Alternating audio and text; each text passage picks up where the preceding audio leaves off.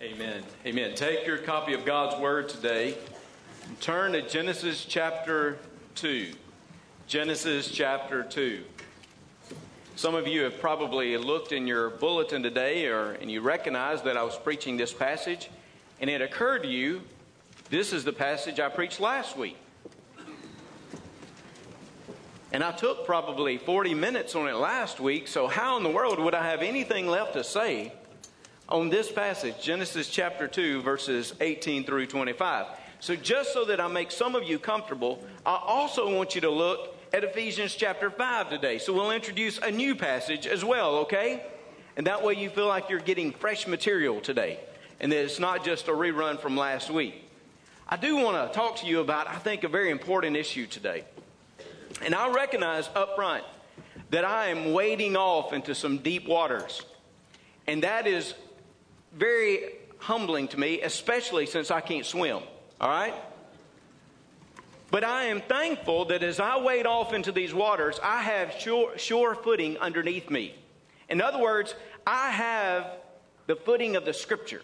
I have the Bible to give me the foundation that I need as I look at these issues. Today, I want to talk to you about the roles we play. I want to talk to you about gender who we are, gender, the roles that we play in our marriages and the church, and I think in many ways throughout our lives. I want to go back again to the creational design that God gave us. This week I was thinking about the comment that Billy Graham made when a charge was brought to him some years ago about his preaching, about his teaching. Someone came to him and said, Dr. Graham, it seems that you would take the church back a hundred years or so. To which Billy Graham said, I would rather take the church back 2,000 years. And you know, for me, as I think about that, I believe that God calls us to go back to those basic relationships, those basic foundations of who we are those basic foundations of our faith. I would even say to you today that as we think of marriage and relationships, as we think about life itself, that we can go back even thousands of years and see the creational design of our God. I believe Genesis 1, 2, 3, I believe they still speak to us. They give us a model, they give us a pattern, they give us a blueprint. And I pray that today, as we work through this, I pray maybe in the long run that I won't open more questions then I answer. But I pray that hopefully God would challenge us as men and women of God to fulfill the roles that He's given us. With that being said, let me move on and look at Genesis chapter 2, beginning in verse 18. It says, And the Lord God said, It is not good that man should be alone. I will make him a helper comparable to him. Out of the ground, the Lord God formed every beast of the field and every bird of the air and brought them to Adam to see what he would call them. And whatever Adam called each living creature, that was its name. So Adam gave names to all cattle, to the birds of the air, and to every beast of the field. But for Adam there was not found a helper comparable to him. The Lord God caused a deep sleep to fall on Adam, and he slept. And he took one of his ribs and closed up the flesh in its place. Then the rib which the Lord God had taken from man, he made into a woman, and he brought her to the man. And Adam said, This is now bone of my bones, flesh of my flesh. She shall be called woman, because she was taken out of man. Therefore, a man shall leave his father and mother and be joined to his wife, and they shall become one flesh. And they were both naked, the man and his wife, and were not ashamed. Now look at Ephesians chapter 5, if you will, beginning in verse 22.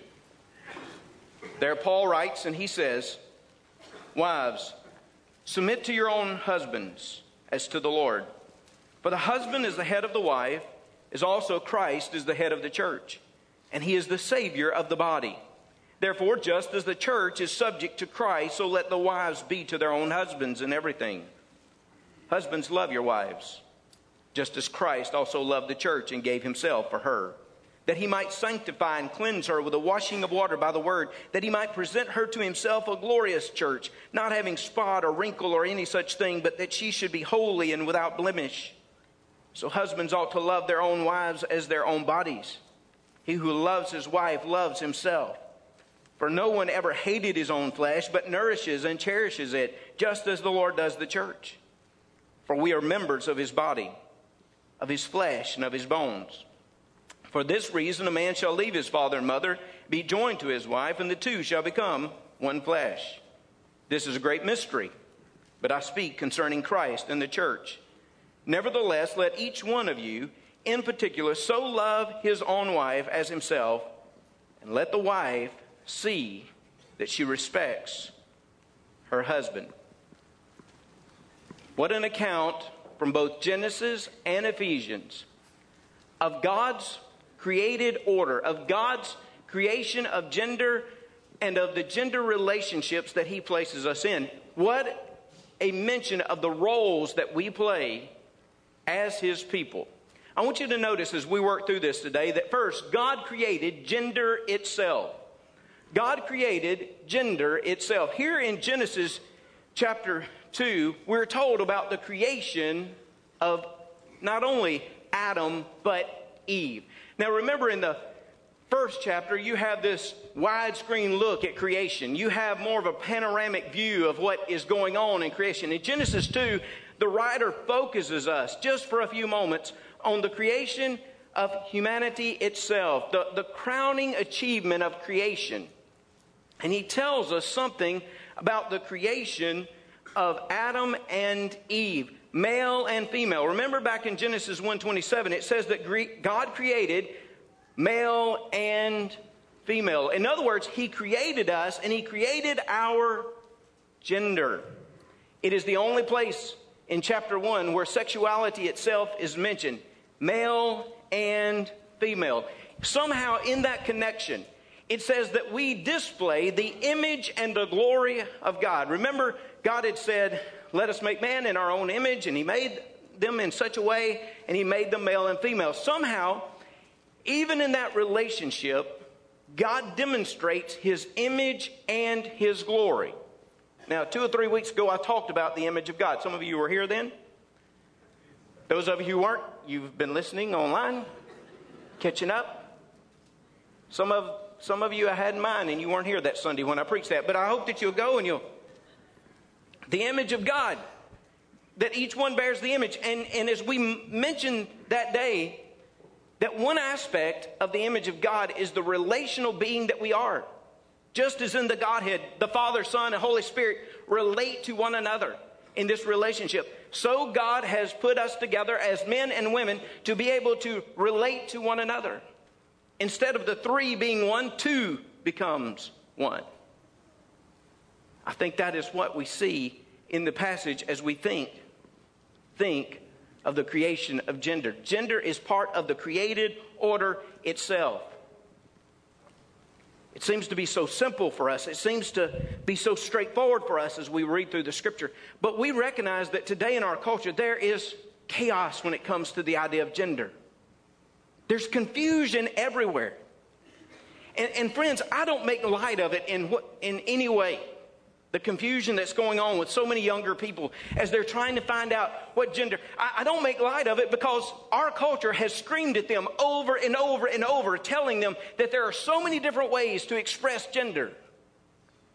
Why would we think that there would be anything less than the confusion and the chaos that we see today in the messages that are being given? Let me give you an example. In the Washington State Public School curriculum, they will begin teaching ways to express gender to their kindergartners. In particular, they will, the kindergartners will understand that there are, quote, many ways to express gender. By grade five, students will be taught to, quote, identify trusted adults to ask questions about gender identity and sexual orientation. I say to you that we should not be surprised that there is chaos and confusion when it comes to this idea of gender. We shouldn't dismiss it in such a glib way. Because what is happening is that our culture is teaching and sharing with so many different individuals this idea of confusion. And it is obviously having its impact. We, as God's people, we, as God's people, should declare the truth of God in love. We should be considerate, we should be compassionate, and yet we should say, God made male and female. That there is gender identity, that He created, He created itself. And friends, it starts right here. It starts in our families. It starts in the church's life, in the message that we give. I am afraid that we in our families and we in our churches have contributed to this confusion. And some of the roles that we play and some of the things that we've done over the last few years, we have contributed to the confusion itself. I was challenged this week as I read a devotion by Jim Denison, where Jim reminded his readers that our first job is not to change culture. Now, that got my attention when I read that. I was like, now come on, we talk about changing culture all the time. But Jim Denison reminded us that our first responsibility as the church of the Lord Jesus Christ is not, hear me, is not to change culture. Rather, our first responsibility is to make sure that culture does not change us. Romans chapter 12 says that we are not to be conformed, we're not to be conformed to the to the message, to the image of this world, of this culture, but rather we are to be transformed by the renewing of our minds. So I say to you that we can complain about culture all day long, but it starts right here in the way we recognize gender, in the way we recognize God's equality of the genders, as God gives us the roles of the genders, and we must share that and speak to that consistently we need to recognize that there are differences. Let me say that again. Men and women are different. I thought somebody in here would probably agree. And those differences are well attested to. I'm not talking about just biological differences. I'm talking about emotional, psychological. It, you can look at studies over and over and over, and it says there is something that is different about each gender. That men and women are different. But God created us in such a way to complement one another. Isn't this what is awesome? Is that in the marriage relationship in particular, it says that God was looking for a helper, for somebody, a companion for Adam, and he found Eve. And within that relationship, they could complement one another because they're different. Those of you who are married, you're probably different from your spouse. And thank God, praise the Lord. I mean, come on with them. Hallelujah. Yes, you're different. That's fine. Because God takes the differences, He takes our diversity and He brings us together in one. Just as He takes the diversity of the church and He unifies us together as one body so does he take the differences of the gender, the male and female, and he brings them together into one flesh, the scripture says, to complement one another. So I want you to hear this morning that we, or that God, created gender itself. God also created gender equality. Now, listen to what I mean by this. Today, when our culture speaks about equality, it speaks mainly about sameness, that we are the same. I mean, that's basically what you see. We are just the same. We have the same roles, same. I mean, think of this. The culture that celebrates diversity is the culture that somehow denies gender differences. The culture that somehow has prided itself on being diverse has somehow said there are really no differences. You can almost be gender neutral, and we should be. God has shown us that true equality is not that we share the same roles, but equality is that we have equal value and importance before Him and hopefully before each other. Equal value and importance. Notice again in the passage, Genesis chapter 1, verse 27, it says that male and female were made in the image of God. Hear this very clearly. Both men and women retain to some degree, the image of God. There is value in both men and women.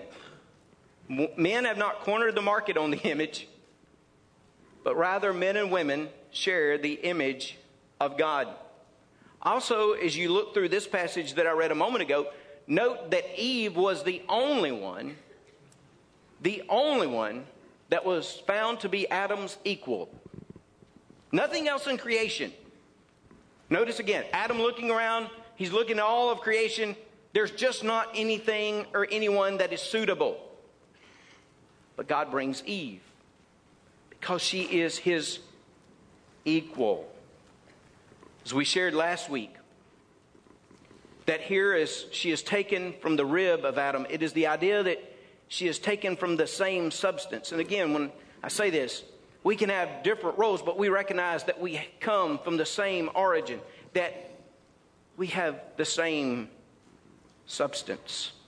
I shared with you again this idea for men and women that the Hebrew word itself shows the connection, just like our English word, man and woman it shows the connection between men and women. Adam, when he saw Eve, remember what I said? He broke out in poetic verse, poetic voice. He said, This is now bone of my bones and flesh of my flesh. She shall be called woman because she was taken out of man.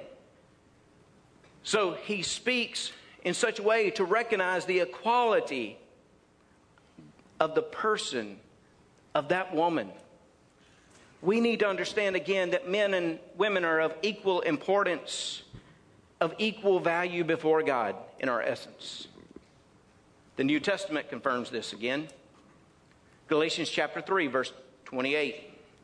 Paul is writing, and this is what he says There is neither Jew nor Greek, there is neither slave or free, there is neither male or female, for you are all one in Christ. Now, Paul was not trying to deny the reality that there's male and female. He wasn't trying to deny the reality of people's ethnic heritage or their status in society. He wasn't trying to deny the reality. He was just simply saying that when you take male and female, when you take a Jew or Greek, understand that when they come before the cross of the Lord Jesus Christ, that the ground itself is level.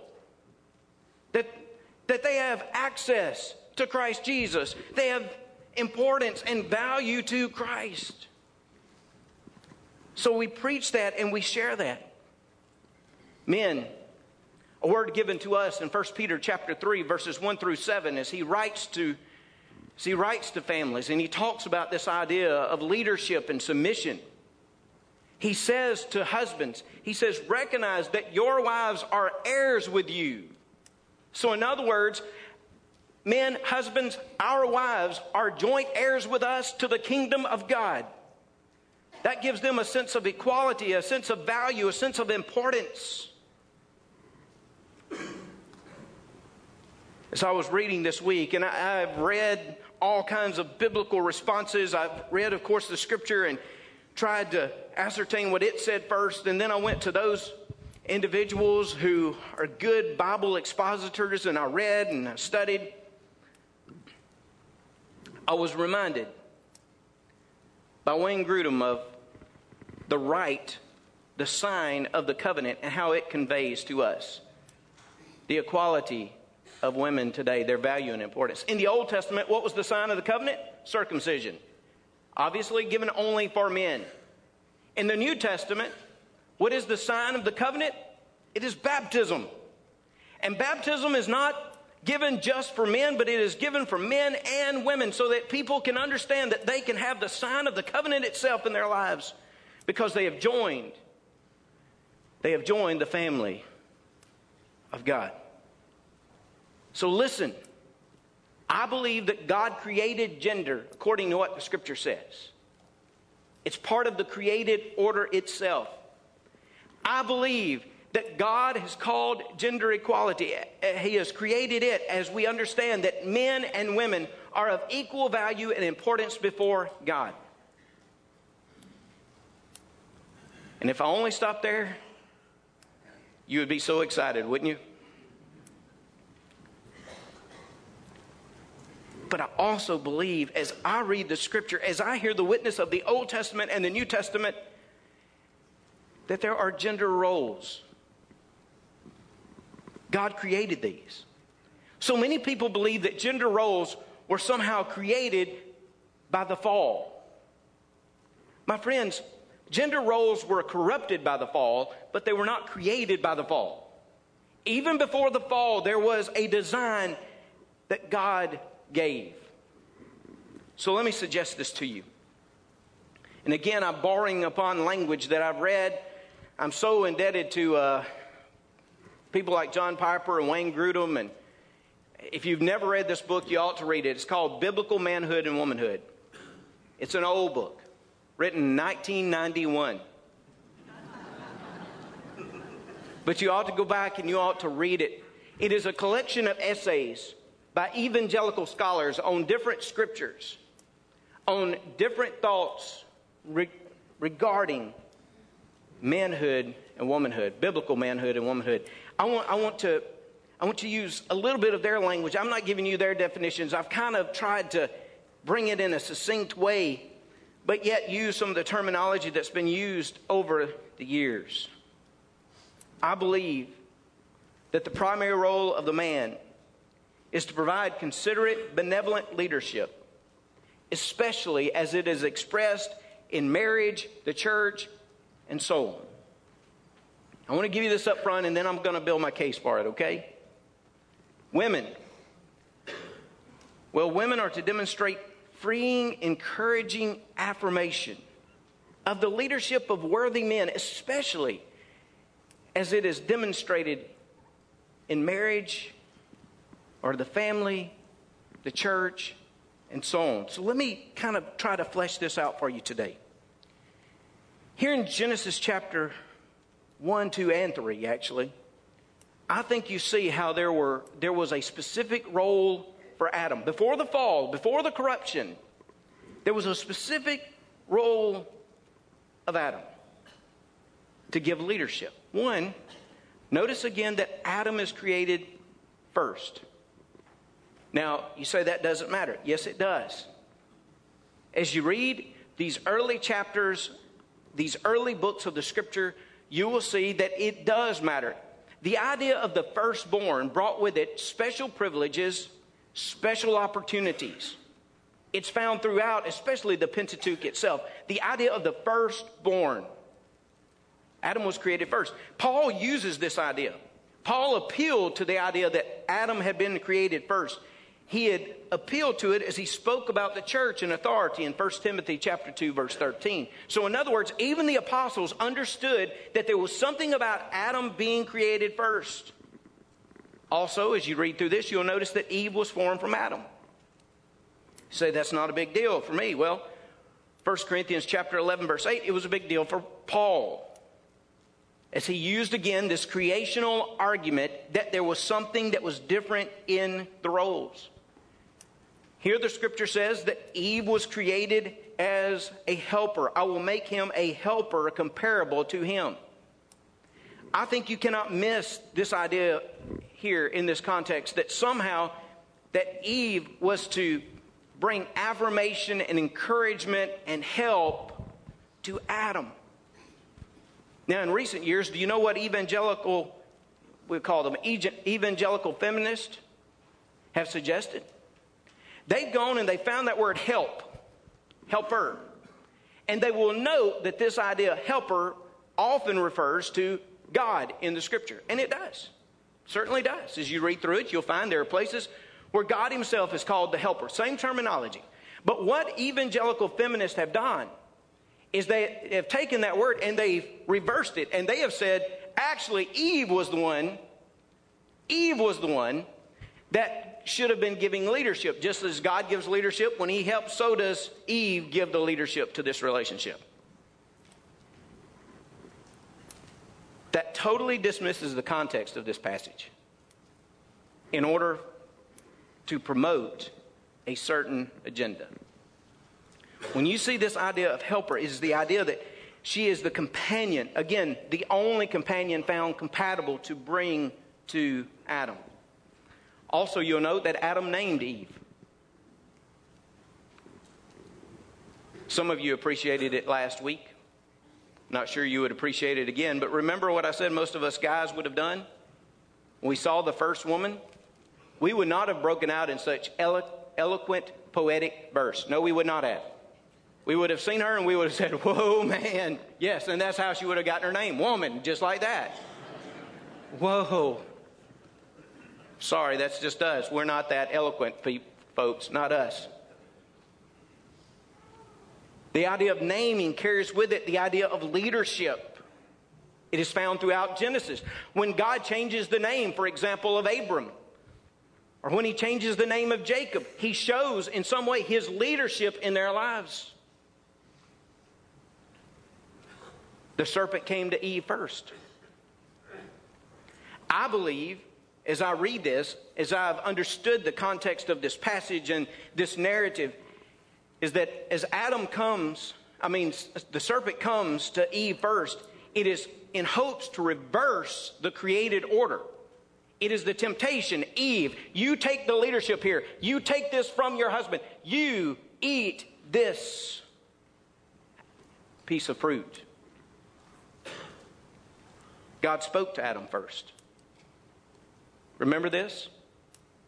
When God comes after the sin, who does he call for? He calls for Adam.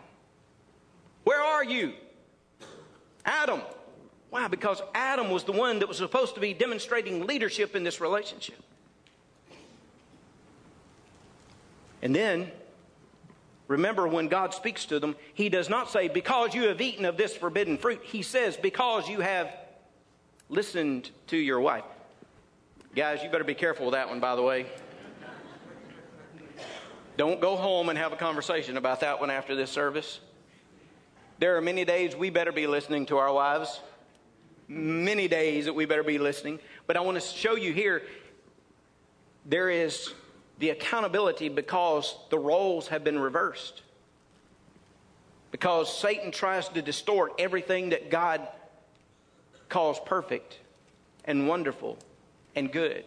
Satan will always try to distort those kinds of relationships.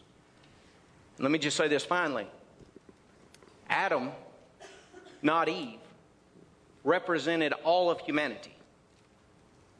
Read Romans chapter 5. Read 1 Corinthians chapter 15. Adam stood at the head of humanity. He represented all of us as he sinned. I say to you that as you look at the case of creation, there's no doubt in my mind that God created Adam in this perfect, wonderful way in this perfect garden, He created Adam to be a spiritual leader, to be a spiritual leader in his family, to be a spiritual leader according to God's principles. Love. Well, some of you are looking at your clock. Let me get to Ephesians 5 very quickly. I want to show you that not only in creational order, but also in the New Testament, God has ordained, I think, spiritual leaders, men to be the head, to be the spiritual leaders of their home, of the church, and so on. Paul addresses the marriage relationship. The passage I read Wives, submit to your own husbands as to the Lord. Seems very clear here. He says there is some requirement, some responsibility of the wife to affirm and to encourage her husband. The husband, it says, is the head, not just the source, but the head. Again, people have tried to explain this away through the years, but when you read the context, there is, I believe, clarity that the husband is to provide the leadership to the marriage, the leadership to the family. Here, the example is given of Christ in the church, just as Christ leads the church, right? There's never a time, there's never a time where Christ says, okay, church, you lead me. I mean, for people that try to say, oh, it's just mutual no, that, that's not what it says here. Now, I do believe you can press the analogy too much, but I, in its basic message is the idea that the husband, the father, should be the spiritual leader Of course, this is a unique relationship in marriage. I can't go into it today because I don't have enough time, but the marriage relationship is unique and is different from other relationships. In other words, my relationship with Leslie, the, the spiritual aspect of that, the leadership, the submission, all of that, that's different from my relationship with other women. This specifically speaks to the marriage. But I will say that Paul addresses male leadership in the churches as well. He affirmed the ministry of women. Let me say that to start with. He affirmed the ministry of women. Look at people like Phoebe and Priscilla and others in the New Testament that he affirmed their ministry, but he recognized that there was something about the leadership of the church that there should be a recognized gender role that is played there. It should be men who are giving the leadership to the local church. 1 Timothy chapter 2 verses 11 through 15, 1 Corinthians 14 34 through 36 and 11 2 through 16. That there are certainly those aspects of the church. Why, why are we doing what we're doing today? We're about to elect deacons in a few moments, right? We are. I don't know if you noticed this, but all the folks on there are men. Did you? It got by you, didn't it? You didn't even. It's funny when they first printed up.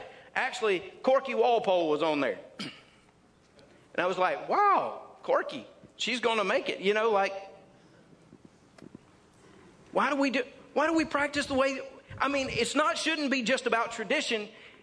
The reason we do the things that we do, it should be about what the Scripture teaches us, and we believe, according to what the Scripture teaches us, that men are to give the leadership in the local church. The way we use our deacons here, which deacons here have that sense of authority, that is the reason we limit it, limit it to men. But Jesus, oh, that was Paul there, because Paul, you know, Paul is just like he is. How about Jesus? Well, let me just say this. I believe that all of our scripture is God's word. If Paul wrote it, it's still God's word. I said to our class Wednesday night, I believe that every word that we find here in this Bible could be found in red because all of it is God's word to us. When we start picking and choosing and determining what we want to be right and what we want to be wrong, it is when we find ourselves on a slippery slope of devastation. So I believe Paul, as he's writing, it is God's word. But let's go back to Jesus. Think about him just a moment. He affirmed the ministry of women. When I was in New Testament studies, I would look at the Gospel of Luke. What would they say? One of the characteristics is God's affirmation of women, particularly in ministry and in work. Whether it was Mary or Mary Magdalene, Jesus affirmed them.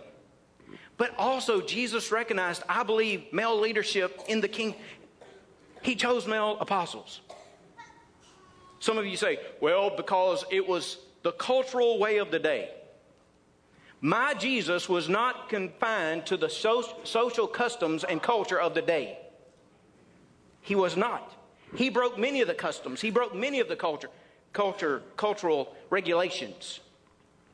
Here, Jesus chose the male apostles. I say to you that Jesus, I believe, affirmed male leadership. Again, now, considerate benevolent leadership.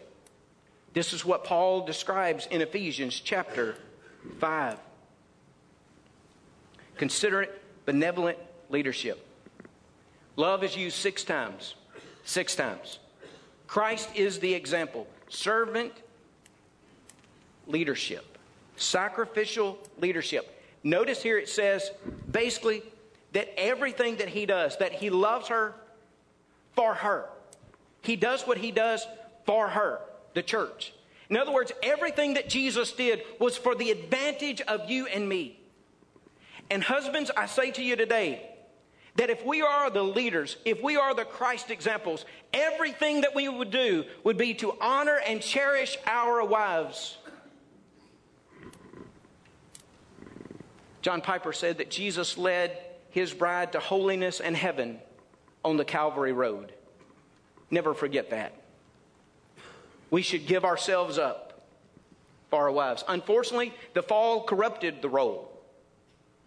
If you look at the fall, it says that Men would rule. It's a very harsh word that is used. And because of that, today we have seen in our culture, we have seen abuse. We have seen men act in an unmanly way toward women. And those things should be denounced, those things should be dismissed from our lives. Instead of harshness, instead of dominating, God calls us to live with a benevolent type of consideration for women and for our wives in particular. We should not be domineering, let me say this, but we should not be passive as well. I'm afraid that many guys in my generation, especially, have become passive in leading. They have given over the reins of the spiritual leadership of their family to everyone else instead of being accountable before God. The idea of the one flesh principle, one body that you would not hurt. Just as you would not hurt your body, you would not hurt her. That's what Paul says. We have a responsibility. Dr. James Dobson expressed it this way. He said, A Christian man is obligated to lead his family to the best of his ability. If his family has purchased too many items on credit, then the financial crunch is ultimately his fault. If the family never reads the Bible or seldom goes to church on Sunday, God holds the man to blame. If the children are disrespectful and disobedient, the primary responsibility lies with the father, not his wife. In my view, America's greatest need is for husbands to begin guiding their families rather than pouring every physical and emotional resource into the mere acquisition of money. Today, we need dads who would stand up and be the dads they should be. Wives, I don't have as much time for you, and you're proud. Let me say this. Let me just kind of read through this very quickly. God has called wives to the freeing, affirming recognition or affirmation of the leadership of worthy men. What submission does not mean, I do want to say this. It does not mean putting the husband in place of Christ. Christ is always the authority. You never, you never compromise your values and your morals because your husband tells you to. Christ is your boss. It does not mean women have lesser intelligence or spiritual discernment. As a matter of fact, if you read 1 Peter chapter 3, there you have the idea of a woman who is a believer, the husband who is an unbeliever. She is to submit, hopefully, to win him to Christ. I say to you that she actually has more spiritual discernment than he does because she is a believer. It does not mean you shouldn't try to influence, pray, or counsel your husband. It does not mean that you are of lesser value.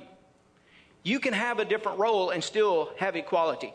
Think of the Trinity just a moment the Father, Son, the Holy Spirit, all of equal essence, and yet they had different roles. The Father sent the Lord Jesus Christ. The Lord Jesus Christ submitted himself willingly to the Father. They were of equality, they had the same power, but yet Jesus showed us what true submission is.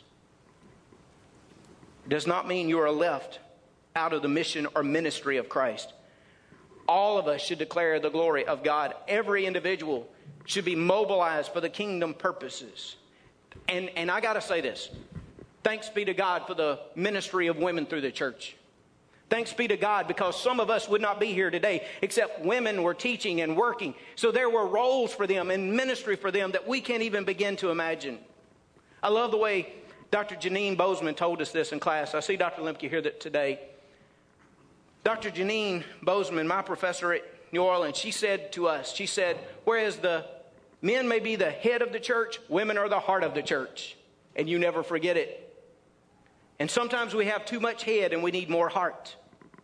Thanks be to God because we complement one another in the ministry. A corruption of the fall is for a corruption of the fall is that women would somehow long for their husband. The terminology there may be to conquer their husband. In other words, there's something inside. That's part of the corruption of the fall. But when you recognize the creational design, the biblical design, I believe you are freed. I believe you can affirm your husband and recognize the leadership. Hey, ladies, in this place, is there one person, is there one person that would have an issue yielding to the leadership of her husband if her husband showed the love of Christ? I don't think so.